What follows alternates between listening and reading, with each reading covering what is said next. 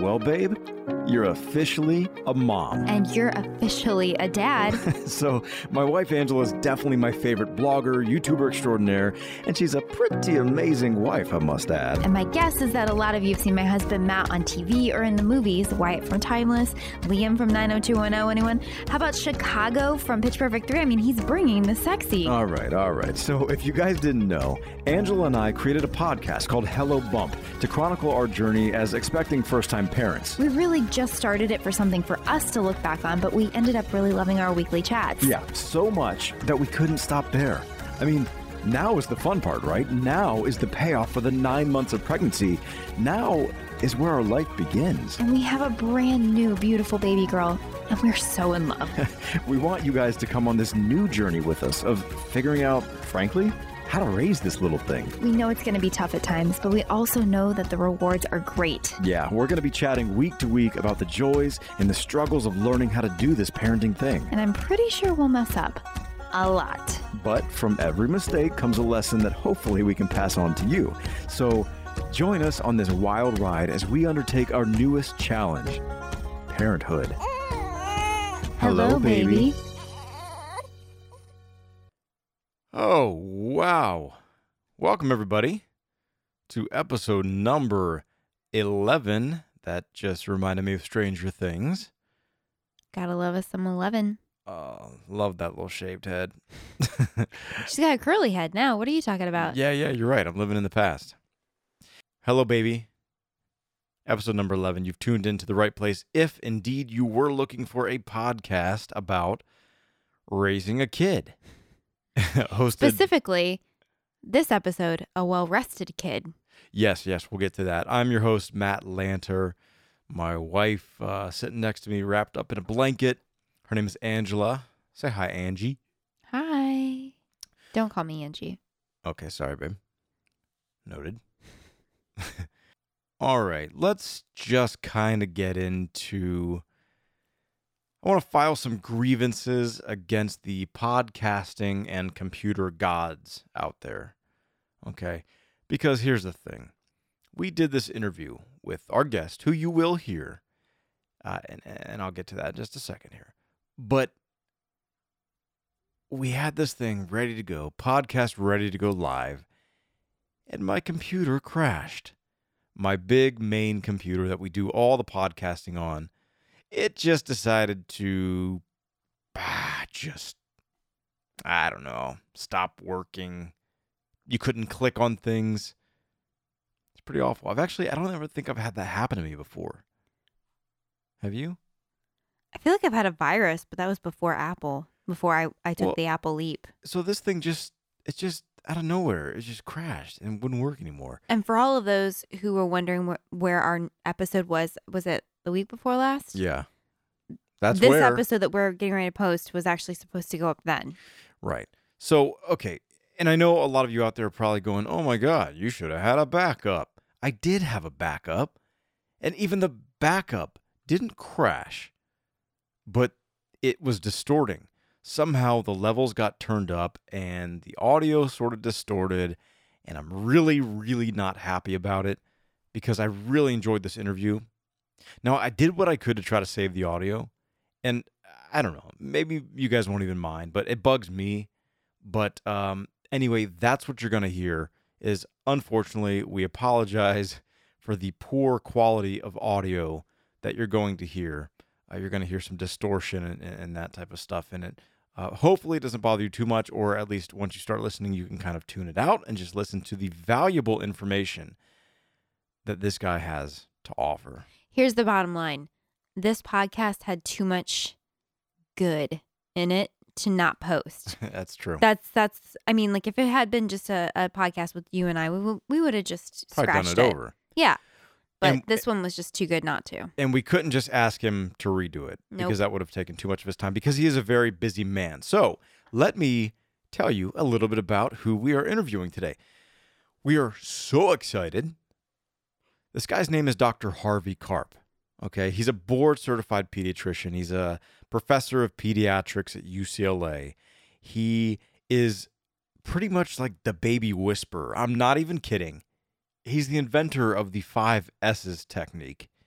Well, five S's to me would mean sleep, sleep, sleep, sleep, more sleep. Okay, well, he's going to give you five S's to help you get that sleep. he's the author of the happiest baby book. It's uh, and DVD. It's a set. It kind of is a, instructional. Inventor of the snoo bassinet. This guy's been on The View. He's been on Dr. Phil. He's been on Good Morning America. Basically, we're extremely lucky that he came and wanted to do an interview because uh, we aren't worthy. Um, so, anyway, I guess we should just hop into this interview, right, Angela? Is there anything else you want to add? No, I don't even want to take up your time because honestly, this is good information. You guys take notes. Okay, everybody, listen up. Here we go. I'm going to play this again. Sorry for the distortion, the bad audio, but it's valuable. And three, two, one.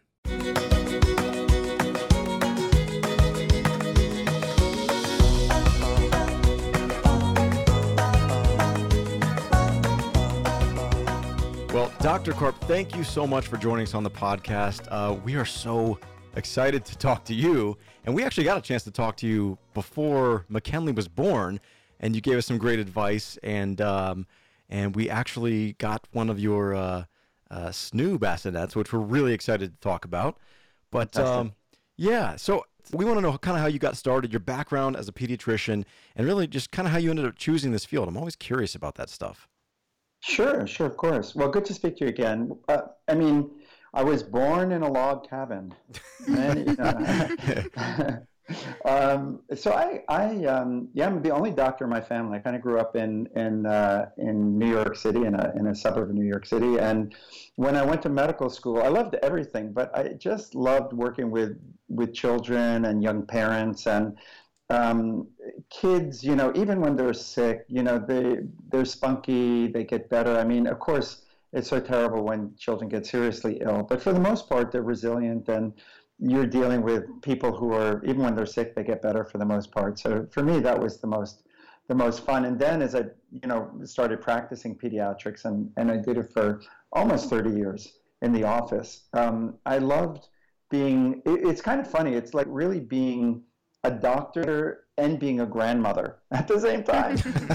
because most people, especially in Los Angeles, people are away from their roots mm-hmm. and they don't have their extended family around. So a lot of the things that you want to learn from a doctor, not necessarily medical things, but they are like, what should I do for this problem? You know, a diaper rash, uh, a child who's uh, having temper tantrums, or who's colicky and crying too much. And they're kind of behavioral things which are really fun to talk about because you can usually make them better pretty pretty easily.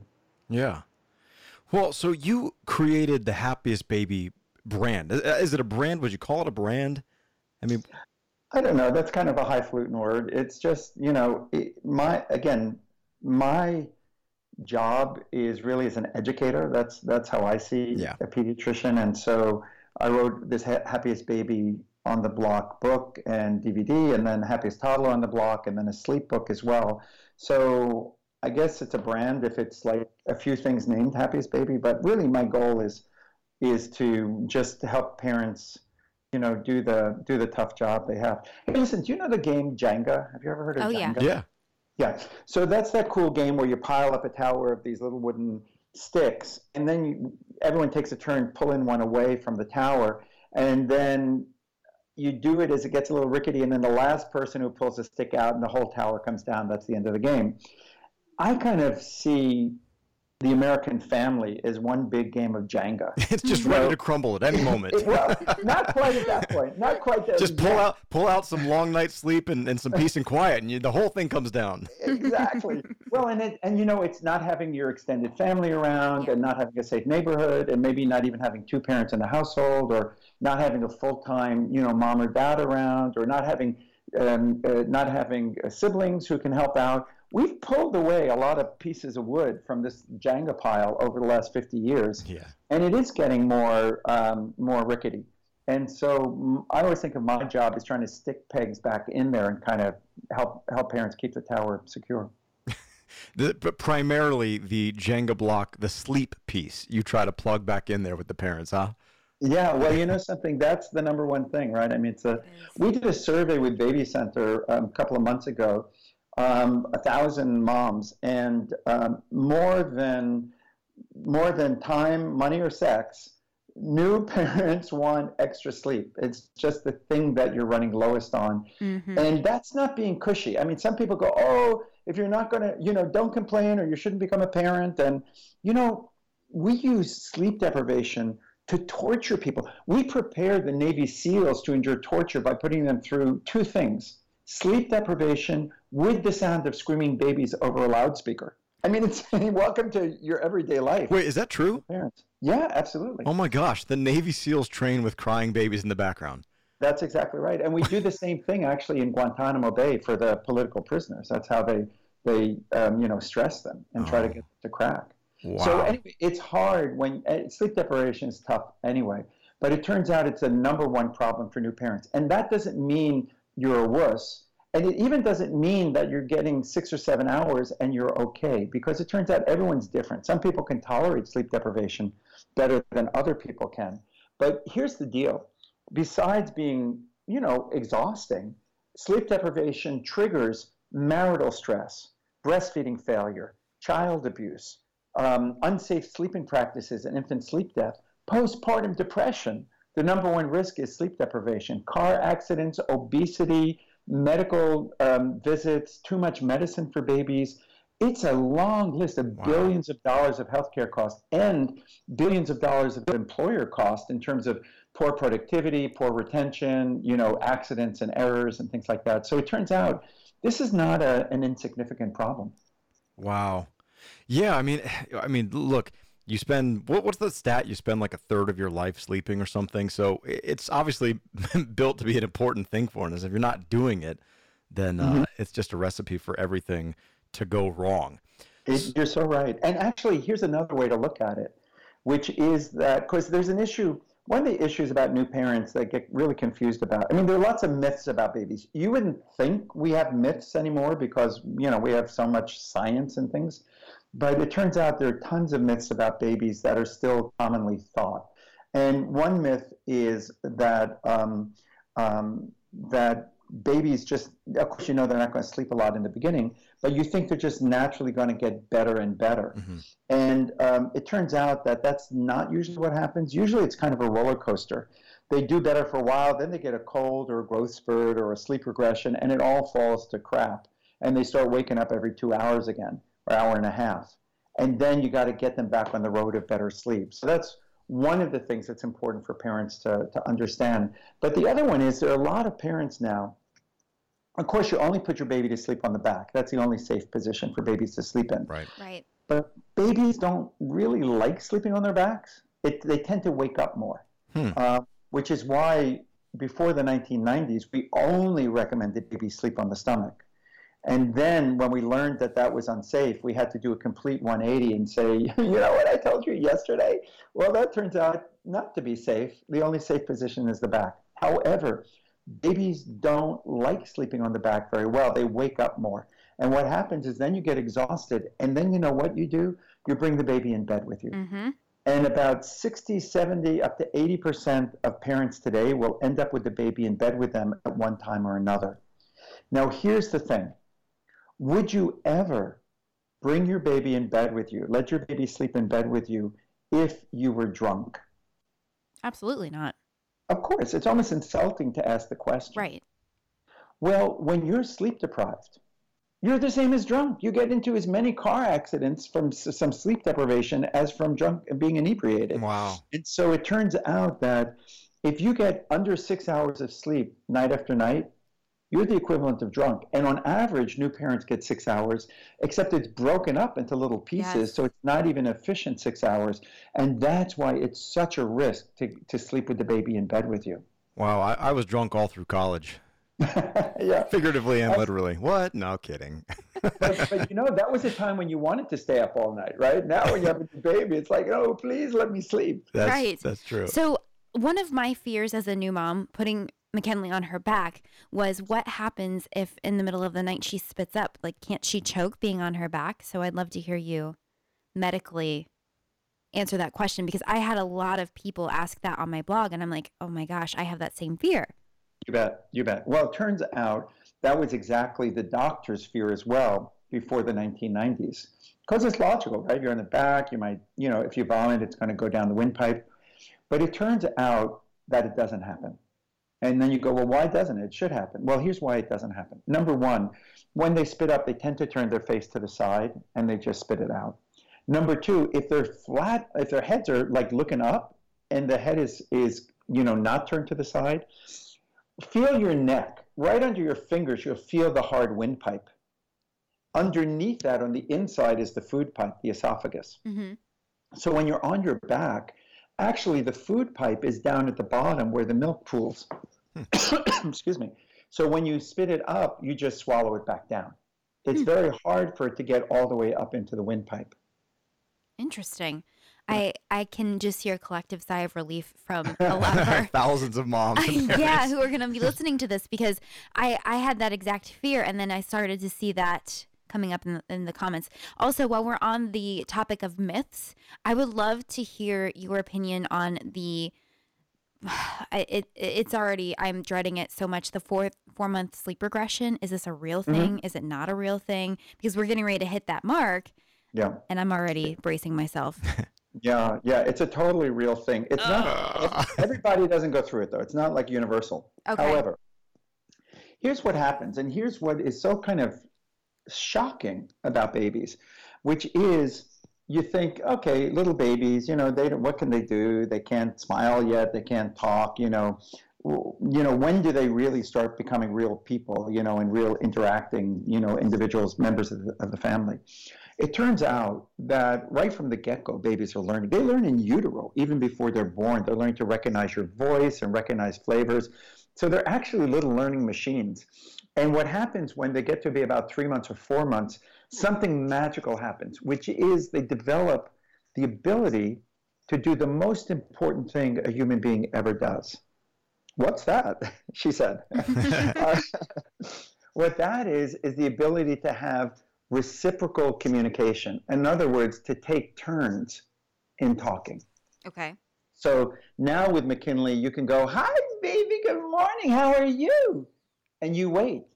And she can go, hmm and kind of give you a response. Yeah. And then you come back with something else, and then you give her a chance, and she'll smile or she'll open her eyes wider.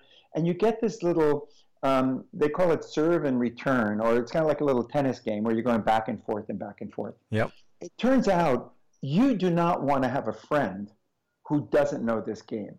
Right? You know, hi, how are you? Well, blah, blah, blah, me, me, me, me, me, me, me, me, me, me, me, me, me, me, me, see ya. You know, right? You want to take turns. And um, that's why it's so critically important. And it's such a major step when babies can do that. It seems like it's a silly little thing, but it's mammoth. So that's starting around three months, four months of age. Well, what happens then is that when the baby wakes up in the middle of the night, they're looking around and they want, you know, they want that play, they want that fun. They don't want to be by themselves in a dark room. For gosh sakes, nobody wants to sleep by themselves. And so the baby is likely to call out for you and say, you know, come play with me, be with me. You with the long hair, get back here. and uh, so, so that's what happens with the three month sleep regression or Hmm. four month sleep regression. And that gets to another myth. And the myth is, or misconception, and I would ask you guys, what age should a baby sleep through the night? What age, you know, would you kind of expect that? Well, for us, uh, do you want me to tell you what how it happened for us, or Yeah, should? Well, sh- McKinley started sleeping through the night at six weeks. Holy cow. Yeah. Yeah. What do you mean sleeping through the night? What, what is, how do you define that? At that? that point, well, now at, at three and a half months, she goes to bed at eight p.m. and gets up at nine thirty in the morning. That's that's now. At six Wow. weeks, she was going down. Um, bedtime, bath time started at six thirty, and getting her last feeding at seven in in bed by seven thirty, and then I would go in and wake her up at five a.m. to nurse her again, and that was for myself. She would have kept sleeping, and this started at six weeks, and then she was up. I would wake her up at seven, and then my pediatrician was like, "Why are you waking her up? You need to let her Mhm. sleep until she's ready to get up." So then she was getting up between eight and nine. but Now, now that's phenomenal. That's And what what everybody you- says. That's why I'm afraid to you- say it. What do you think is what do you think is contributing to that? Um, well, to be quite honest, she is a terrible napper for Mm-hmm. starters. But uh, I think that it's our entire bedtime routine that just has her. We we were able to switch the day to night really quick. Well, I, I should say I was because unfortunately Matt was working in crazy crazy hours. He's an actor, so his his schedule was nuts, and so I put this pressure on myself that I've got to get this baby on a nighttime sleep schedule because I'm doing this on my own. And Matt was flip flopping from days to nights. And so I just really stuck with it. It was the sleep training, and honestly, it was the snoo. It was the snoo. Well, so and what does the snoo do For that you think is helpful? for her, um, constant motion. Um, what what else would you say? Constant motion is like the big thing because this baby loves to move when she's sleeping. Like it's really a big thing. I think it's the motion, and I think it's the uh, the sound. Yeah, the sound Um, too. But we also put we use a sound machine on top of that now. That now that we're Got it. further along. We do, we do. So, so, so let's talk about snoo in in a second. And what's Yeah. been so cool about that is that we're able to, like you, what you're saying, we're able to teach babies day and night to differentiate that. And usually by three months, we have babies sleeping seven, eight, nine hours straight, and sometimes even, you know, like in your case, you know, eleven or twelve hours straight, which is never been possible before in the history of, of taking care of babies. It's really unheard of. But I just want just to answer the kind of the question I asked before is what age should a baby be sleeping through the night? And the, it's kind of a trick question because the real answer is never. Babies never sleep through the night. Toddlers and children never sleep through the night. Adults never sleep through the night. We all wake up two or three times in the Yeah. middle of the night. Mhm. Now, you don't remember that unless something is missing or something is wrong. Like if you wake up and you and your pillow's on the floor or you smell smoke, you're probably going to wake up all the way. But if you wake up and everything is cool, you may not even remember that you woke up. That's just the way we are. And so the thing about the the four month sleep regression is that if you wake up and you're in this quiet room by yourself, it's like, "W- what happened? Where did everybody go? Because I remember that my parents used to be in the room, you know, and so they call out and they want attention and they want comfort. And that's why things like white noise can be a help, especially the right type of white noise. It needs to be rumbly, it needs to be low pitched. Um, and um, and swaddling can help at least until they start rolling, and, and then we don't want babies rolling on the stomach swaddled, as you, you probably know. Mhm. But but the the way that, and as a pediatrician, what I'm most proud about is really developing this new bed. I worked on this for five years with MIT engineers to be able to create a bed that number one keeps babies safe, but because they can't roll over, even when they're swaddled, they can't roll over to an unsafe position. But the other thing is it rocks and shushes them all night, which imitates the experience they have in the womb.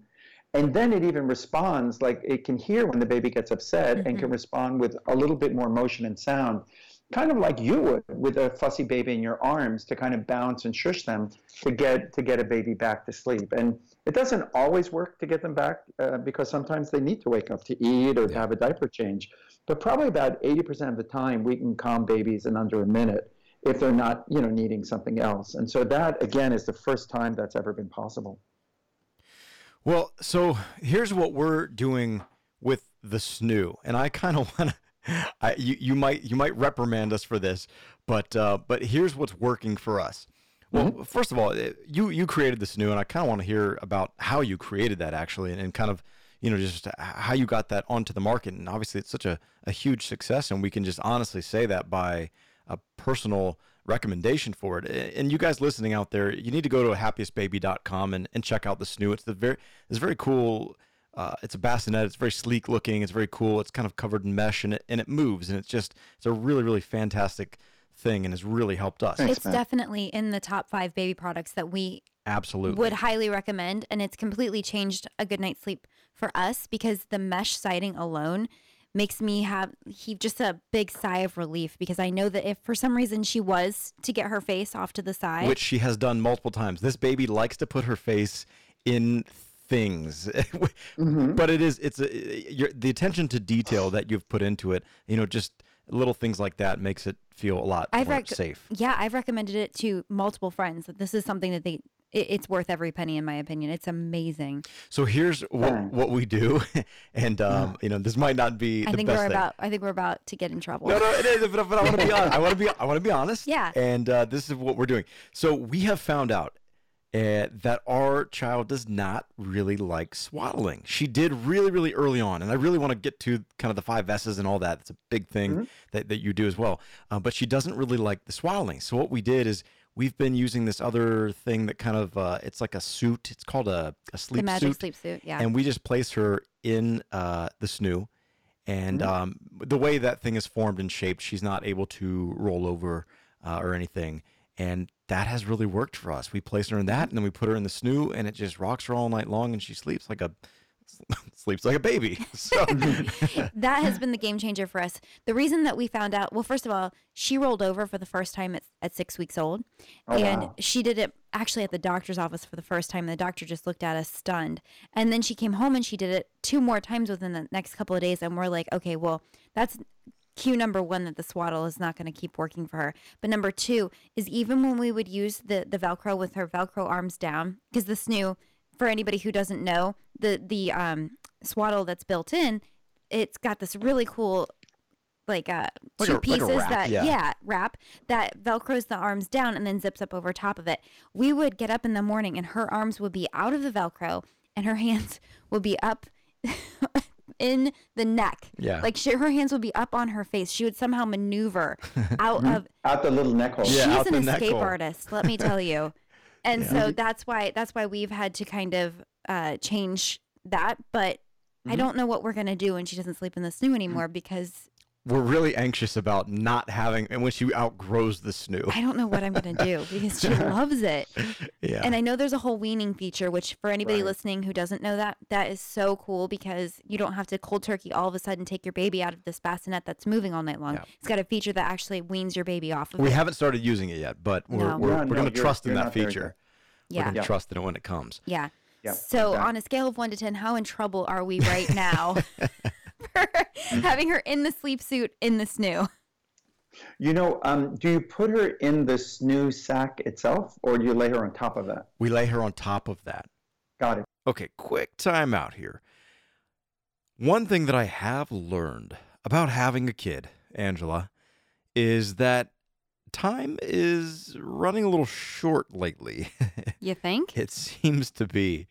I don't know, man. I just feel like I've got so much stuff to get done, and Never enough time. there's just never enough. There, there already wasn't enough time. I need like three extra hours in the day.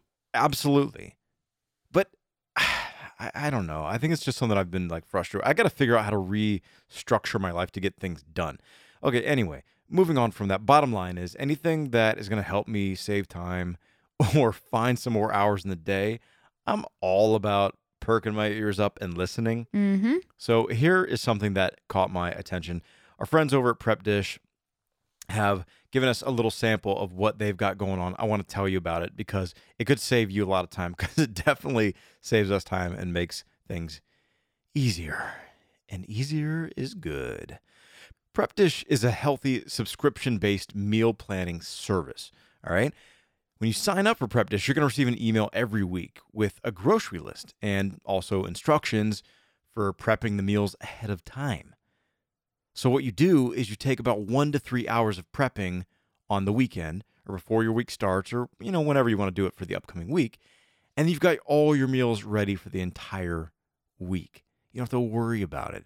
That's awesome because it takes the guesswork out of meal planning. Right. And how much time do you spend on like Pinterest finding Oh, I'm on Pinterest every single day. right, but it takes a lot of time to research what you got to do. hundred And percent. And then you don't know your ingredients. How many times have I sent you to the grocery store just for like one or two items? Exactly. Yep.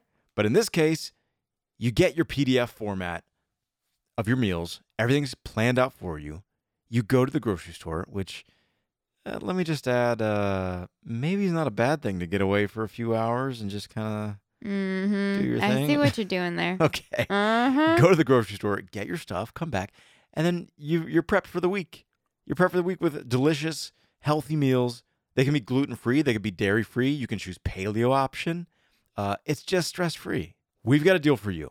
If you're one of our Hello Baby listeners, Prep Dish is willing to give you guys a two week free trial. How cool is that? It's awesome. Go to prepdish.com slash hello baby and you can use the word hello in all caps uh, to, to check out with it. And um, yeah, you get hooked up with the free two weeks. I mean, that's kind of a no brainer, right? why not give it a try? Right. Definitely give it a try. Head over to prepdish.com slash hello baby and use hello in all caps. Now, back to our interview with Dr. Karp. Okay, well, a couple of things. One thing is a lot of babies resist swaddling. They want to get their hands free. And you think that, you know, my, my baby doesn't like swaddling. And that's a big mistake. The reason it's a mistake is that all babies want to get their hands up, especially when they get upset. Ah. Um, but it turns out that, you know, with rights come responsibilities. And they don't have the responsibility. Really, they're not good at controlling their hands until really more like four or five months of age. And Mhm. before that, they startle, they whack themselves in the face, and they do other things that kind of tend to wake them up. In your case, when she was getting out of the swaddle, it wasn't that the swaddle was wrong, it was doing something else to make sure that she didn't get out of the swaddle. Oh. And even though she's a Houdini, there are all sorts of ways of, even with Houdini babies, to keep them swaddled. So that's where we have lots of help on our website to keep babies swaddled who otherwise are sneaking out of the swaddle snoo. So that's kind of the the first thing I would say. However, if it ain't broke, don't fix it. I mean, if you've got Yeah. a good situation going, what I would recommend that you do is I would recommend that you use the snoo sack. Yeah.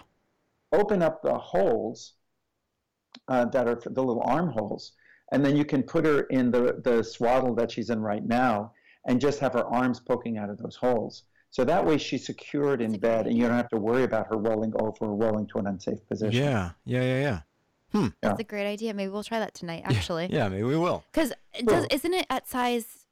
Because not all the sleep sacks have the armholes. Is it size large that comes with the armholes in it? Yes and no. So now it's medium and large, but I'm not sure when you got yours if it was just the large. But the mediums do have the holes now as Okay. well. Yeah, because our medium does not have the armholes in it. I do know that. Interesting. Because I tried to size her up before going to Mm-hmm. the sleep suit, and I still couldn't. I, I was like, I've got to figure out something here because it was.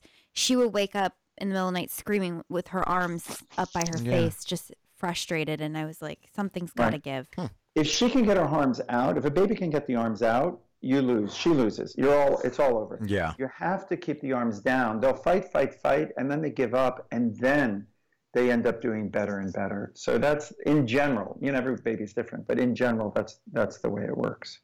So, kind of since we were talking about this, And uh, I'm so sorry. Just ju- just to interrupt one more thing. Yeah. Which is that now that I mean that that snoo sack, that special swaddle, has been so popular. We actually just released a new type of of swaddle blanket called Sleepea, S. L E P E A, yeah. which is the same kind of a thing, except it doesn't have the wings.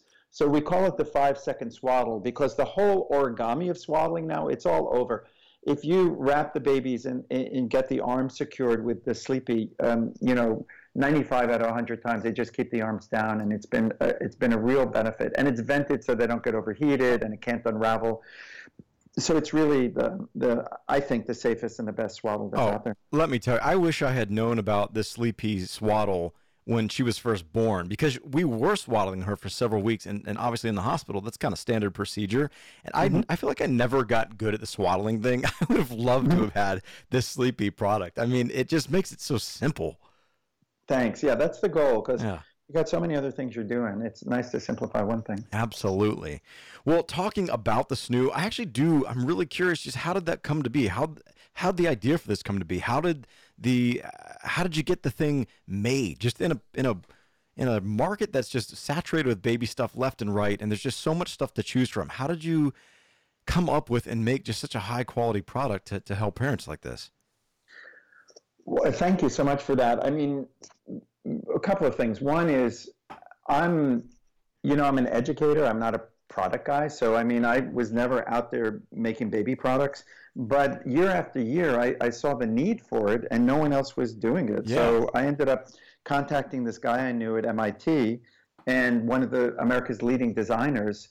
And we we teamed up together and we built the prototypes. And we had to go through like 11 prototypes and testing hundreds and hundreds of babies in Boston and Los Angeles.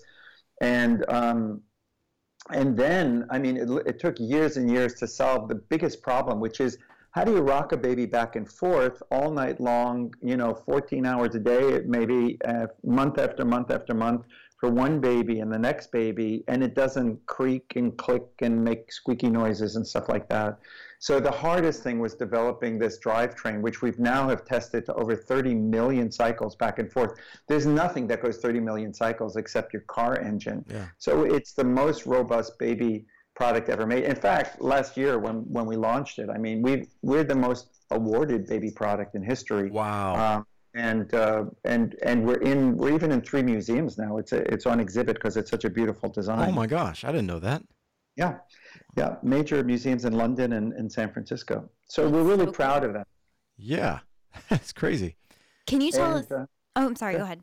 No, I was just going to say, and then you you know, it's hard when you release something and it's a totally new concept. I mean, people go, you know, is it right to put your baby in a machine that rocks them? Of course, they've been doing it, put them in swings forever. Yeah. Right. But um, you know, people are always um, always concerned about new things, as they should be. And we were fortunate, of course, people trust me and, and they're familiar with Happiest Baby and the benefit, and Happiest Toddler and the benefit that people have gotten from that.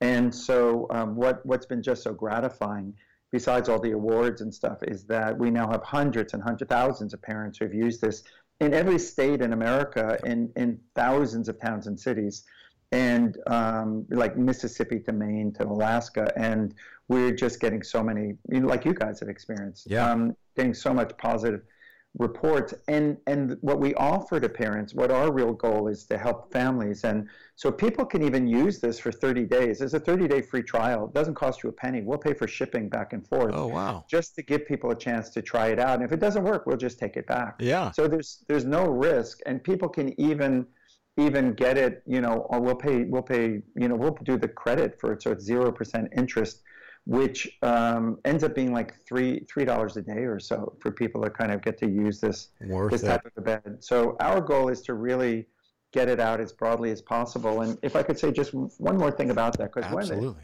probably one of the biggest um, critiques we get about this is that it's a thousand dollar baby bed because it is like eleven hundred dollars for this, which is a lot for a baby bed. But this isn't a baby bed. Like I like to joke, this is your older sister. This is the helper you're supposed to have. And every mother true. had, up until 100 years ago, you had five nannies, right? You had your grandma, your aunt, your older sister. And now people are doing it all on their own. And they think that, well, just a, a normal good mom wakes up every two hours all night long and then takes care of her toddler and does everything else all day. Yeah. And that's not the way families develop. You're supposed to have help. And so SNOO is really like it's like five dollars a day for this 24/7 helper. And if you use it with your second child, or even if you sell it when you're done, it ends up being two or three dollars a day, which is kind of what you're going to spend on Red Bull or coffee just to stay awake with your Yeah. baby. with your sleep deprived. That's accurate. So- Yeah, so that's why we think it's really, you know, it's really um, it's a tool for all parents. It's not just for the shishi rich. Yeah. Well, it's been a game changer for us. Yeah, yeah. Well, I mean, it, just to follow up to that, it, me personally, I feel like sleep is so important. We've already kind of mentioned it, but I, I, it's hard to put a price tag on good sleep. I mean, because if you can get a great night's sleep, you can kind of face the hurdles of the day. You can face Sure. the other challenges that are, that are going to come along with raising a child and everything else that you have to do in a day. And so that's kind of Yeah. my take on it. You know, that's Yeah. why I, I always end up uh, splurging on a mattress. This would be for me a splurge thing if well maybe splurge is the wrong word but what i mean is this is one of the things that you should put money into is sleep investment It's important. So- Yeah. It's really important. Yeah. Have you, uh, and the one thing that we noticed is that there seems to be a, a learning curve isn't the right word, but for us, we weren't able to just put our newborn baby into it and all was peachy keen. Uh, There was a couple of days of adjustment there. Is that normal? Yeah, that's very common. So babies, how old was McKinley when you started? We brought, as soon as we came home from the hospital, we- Yeah. we, started using it. Okay, great. So in the beginning, it usually just takes a day or two for them to get adjusted. If you Mhm. start it when a baby is like a, two months or three months old, you're getting a little long in the tooth there, meaning that they've already learned a different way to sleep, and you have to untrain that and retrain them. So it can take a week or five to seven days um, sometimes to get those babies on board with with better sleeping. But um, but you know, here's the interesting thing, and it kind of gets to your question before about weaning her off of this, which is like, do babies get addicted to the motion and the sound, and then they can never sleep without it? Because that's what parents are told. You know, don't get your baby addicted or used to sleep cues because then you'll never get them off of it. And that's absolutely true about sleep cues, except for snoo. And and the reason that snoo is the exception to that is that think about how babies sleep. So you rock your baby to sleep, or you shush your baby to sleep, or you nurse your baby to sleep. Then you slide them into the baby bed, you know, yep. hoping not to wake them up. And then they're going to wake up anyway in the middle of the night out of hunger or whatever. And suddenly everything has changed for them. You're not there anymore. They're not on the breast anymore. And then they go, hey, what happened? Why did everything change? Now, it, with snoo, if you rock them and shush them and you put them in the bed, they're being shushed and jiggled when they go to sleep. And then when they wake up, they're still being shushed and jiggled and swaddled. So they wake up and they go, Well, I guess everything's copacetic. It's pretty much how I went to sleep. And they're much more likely to fall back asleep. What happens then is that they get into this wonderful sleep pattern, like you've experienced, where then they start sleeping longer extended periods of five, six, seven hours, eight hours. And that is a solid kind of habit that they develop. And so by the time they get to be six months, they're just ready to wean. They just don't need it anymore. They still need sound, and you'll use sound for for years longer, probably as a as an extra sleep cue. Yeah. But the motion and the swaddling, they just don't need anymore. And it's kind of like here's the funny thing you feed your baby only milk every meal, only milk for the first four months. Mm-hmm. But nobody says, oh my God, do you think she's never going to eat food because she's only had milk up to this point? Yeah. You know what I mean? When they're ready, they're ready. Yeah. Right. That's true. Um, can you tell us a little bit about the five S's? Mm-hmm. So the key concept of Happiest Baby, and by the way, that's a book and DVD or streaming video. Yes. And as much as I mean, I wrote the book, but I don't really recommend the book to parents. I mean, it's a good book to read. It's interesting. It's informative, but you learn more about how to really handle a baby by watching the techniques. It's kind of like learning how to tie your shoelaces. You know, you, you can learn it from a book, but you'll learn it better watching people. Yeah. So that's kind of what I recommend to people. And so the key concept of, of the fi- of the happiest baby is the is the idea of the com- of the fourth trimester. Really, the fourth trimester means that our babies are born three four months before they're really ready for the world. Now, I've never talked a woman into trying that. Right? it's just a theory. Um, but it turns out when you understand that your baby is not like a horse. A horse can run the first day of life. Right. Our babies are very immature and they have to be born early because their heads are so big. And they're, they're therefore very immature when they're born. And you're going to hold, rock, and shush your baby hours and hours. And, um, and, you know, if you do it 12 hours a day, which feels like a lot from your point of view, mm-hmm. your baby goes, hey, that's a ripoff. You do, used to do it 24 hours a day. So babies need a lot of rocking and shushing. And if you try not to do it, that's when they get more upset. They have more colic. They have more fussiness. They don't sleep as well because the world is too boring and still for them. And so it turns out that not only do they like being carried and rocked and shushed, if which all imitate the baby's experience in the womb, if you do those steps, and I call it the five S's, which are swaddling, side stomach position, not for sleep. It's, it's, you never use side stomach for sleep, but it's the best way of calming crying. Um, shushing, swinging, and sucking are the other ones. And when you combine those in the way that works the best for your baby, and every baby is a little different, you're able to almost flip a switch. You can see this sudden change as if you're turning on a reflex where babies can go from screaming to calm literally in seconds when you do it the right way. Hmm. And, and in fact, doctors use this approach to detect where when a baby is sick. Because if you do the five S's and the baby doesn't calm down, it either means that the baby's hungry, or the baby, or you didn't do it right, or the baby needs some kind of medical help because something else is bothering the baby. Wow. And so it really helps doctors figure out what's going on with the baby. Now, now each one of these five S's, and by the way, I, I don't know if we had really stated it's kind of like a, it's sort of a, a program or a, a five ways to, to calm your baby. Uh, mm-hmm. but they're done in conjunction with each other. Are are they, or can you do them? Indi- I mean, can you do them individually? Because I feel like I find that some of them work better for our child than other uh, other S's. Yeah, yeah, you bet your ass. I mean, the the uh, um, swaddling is the key. If you don't do swaddling with the arms down, everything else has a harder time. Okay. Now, in your case, you you unswaddled McKinley, but you did kind of restrict your arms a little bit, and Yeah. with this Yeah. special thing that you're using. So, so it turns out that swaddling is the cornerstone. Nothing else works well if the baby's not swaddled. That's number one, with the arms down. Okay. And then every baby's a little different. Some swaddling is great, and then you add the white noise and you're golden. That's really what does it. Other babies, you add white noise, it doesn't really do that much until you add the little bouncy jiggle. Other babies, it's sucking. Other babies, it's the side stomach position to really get them settled.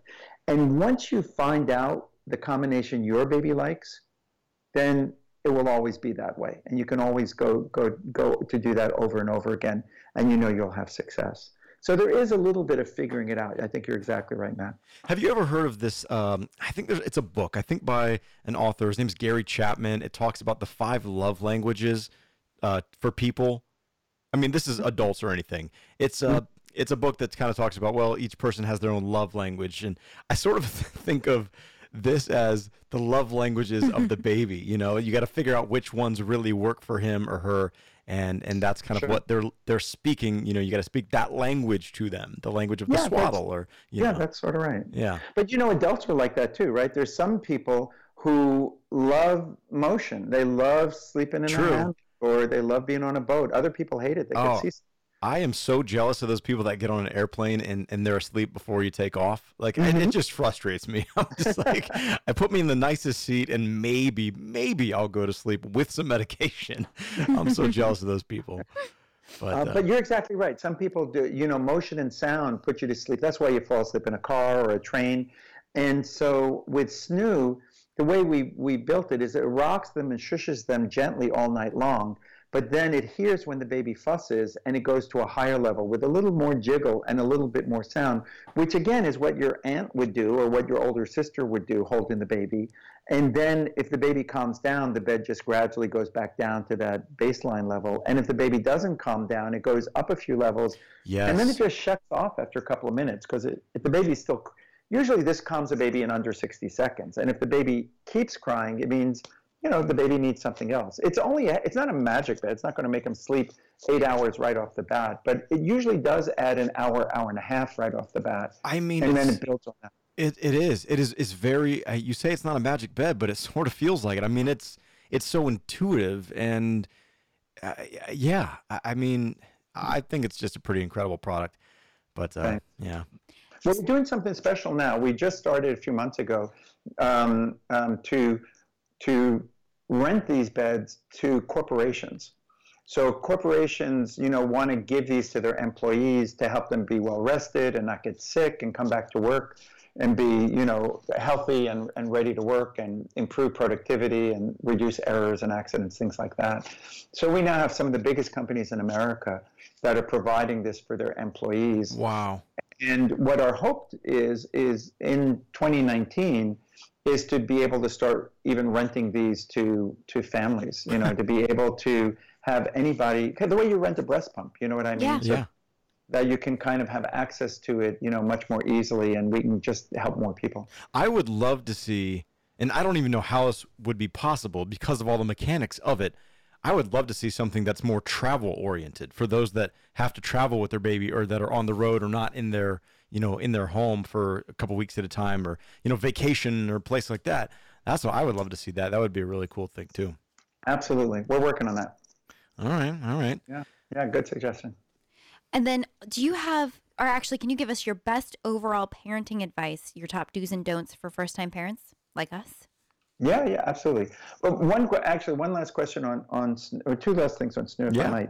Please. One is, have you guys uh, checked out the um, the, the Snoo log where it kind of shows you how your baby slept the night before? Have you used that also No. Within the app, you mean?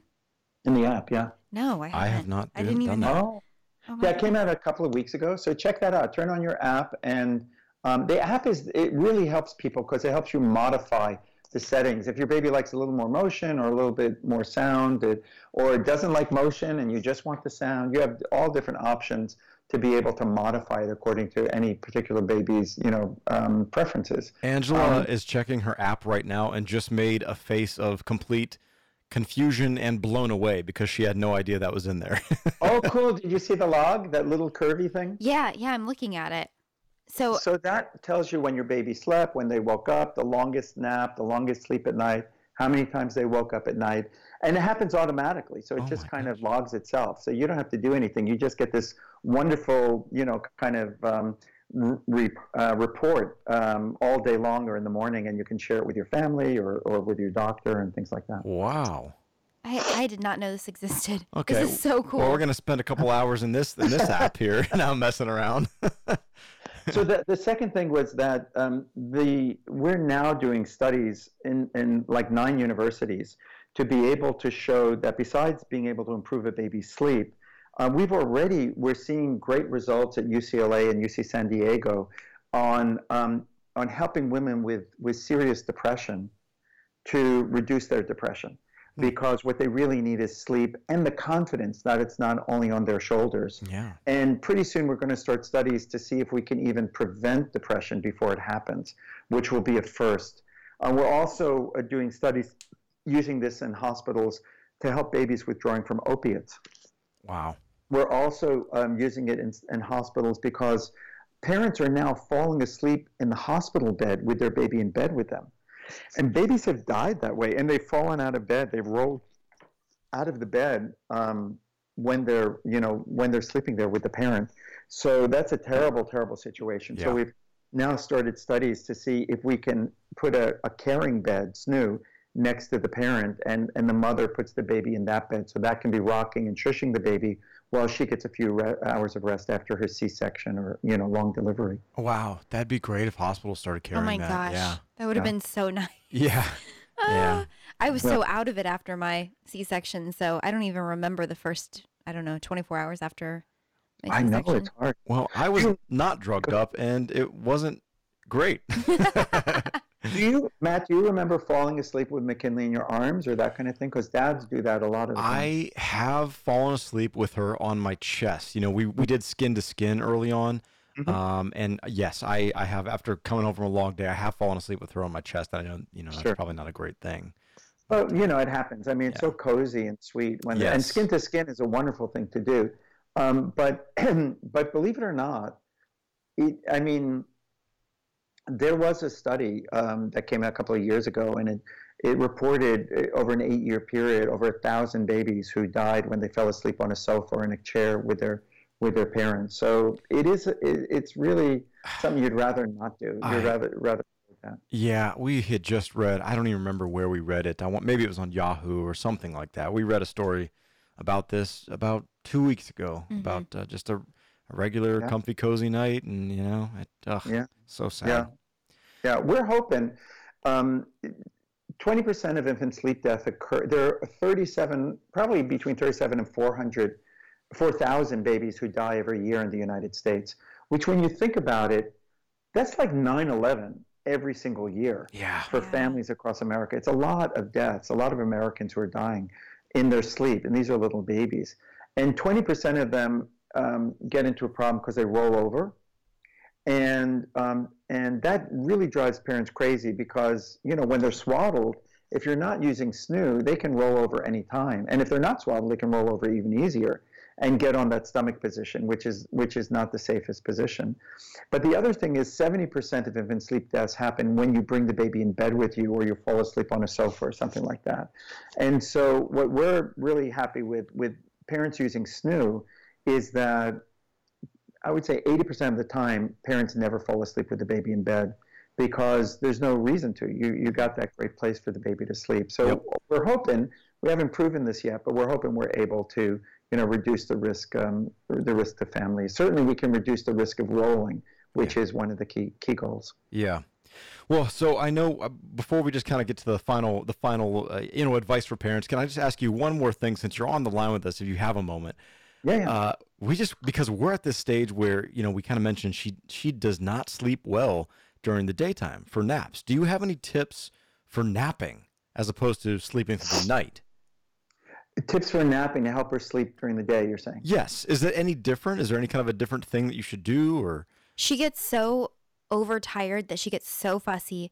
But when we put her down for a nap, most times she'll only sleep between 25 and 45 minutes. And that's just not Uh-huh. enough for her. And she's not satisfied, but she's also not going to go back to sleep unless she's Got it. being held. If I hold her during a nap, she'll sleep for two hours. If she's Ah. in her snoo or in her crib or Mhm. anywhere, not being held, 25 to 45 minutes max. Right, much shorter time. Yeah. Got it, got it, got it. Uh, any other questions? I don't think so. I'm kidding. um, so, so here's the thing. During the daytime, especially now at her age, like I said, she's getting to be a little Miss Nosy, Mhm. and she wants to know what's going on. So you sometimes have to make sure she's not hearing sounds, because when she wakes up in 45 minutes, it's kind of the end of her sleep cycle, and she's getting into lighter sleep. And so sounds, lights, um, airplanes overhead, all sorts of things like that can can can sometimes arouse a baby from their sleep. Sometimes it's internal; they have a little gas or a little hungry. Something internal just kind of wakes them up when they're in light sleep. So the things that are most helpful, um, number one, is sometimes you darken the room, which can help, and you you have got the loud white noise going on, which is a good thing. But sometimes I have people lock the snoo on a higher level um, where you kind of advance it up one or two levels, so it's a little faster and a little louder, kind of like you're driving in your car on a bumpy road, and and that oftentimes helps them not pay attention to other things going on around them. So I would try that Okay. and see if uh, if that helps to improve your sleep. Great, great. And then just kind of lastly, do you have just an overall advice or or tips or, or do's and don'ts for first time parents? Yeah, I'll get, tell you two that, that I like to um, to um, to tell parents. One is be flexible or die. I mean, it's important to have your ideas and your ideology and how you want it to be, but like you guys said in the very beginning, you kind of have to play the cards you're dealt. And if you have a baby who needs, you know, maybe you planned on breastfeeding and then that just didn't work out, you know, you just have to you have to roll with it. Uh, I'm not saying you should give up easily because breastfeeding is a great thing to do, but you know, you, you do have to, as a parent, you do have to be flexible, and um, so that's one thing.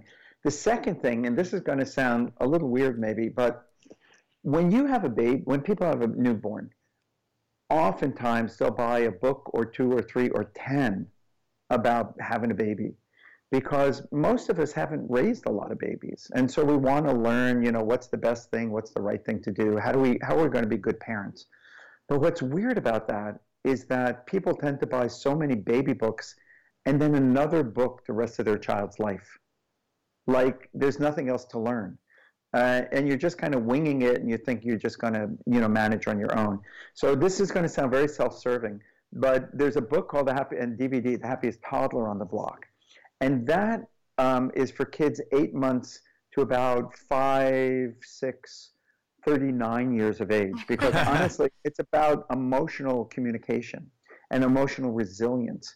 Um, the happiest baby is able to help colic babies colicky babies be calmer but it helps any baby sleep better and cry less. And happiest toddler can help eliminate 50 to 75% of temper tantrums. But more importantly it helps any child be more patient cooperative emotionally resilient communicative and all those good things.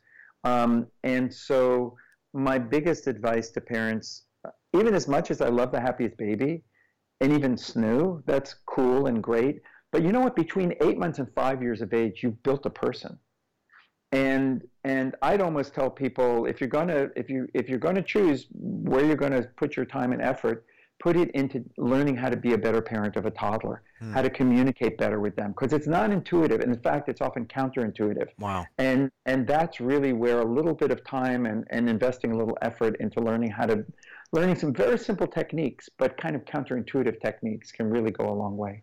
Wow, that's interesting.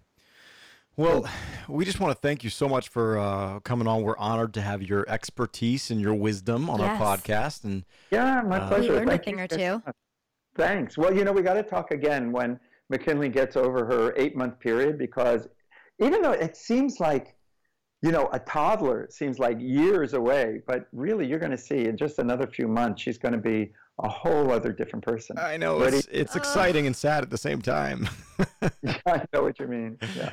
But uh, cool. well, anyway, Dr. Karp, thank you so much again for coming on. And where where can people go to find all this this wealth of information and, and these cool products?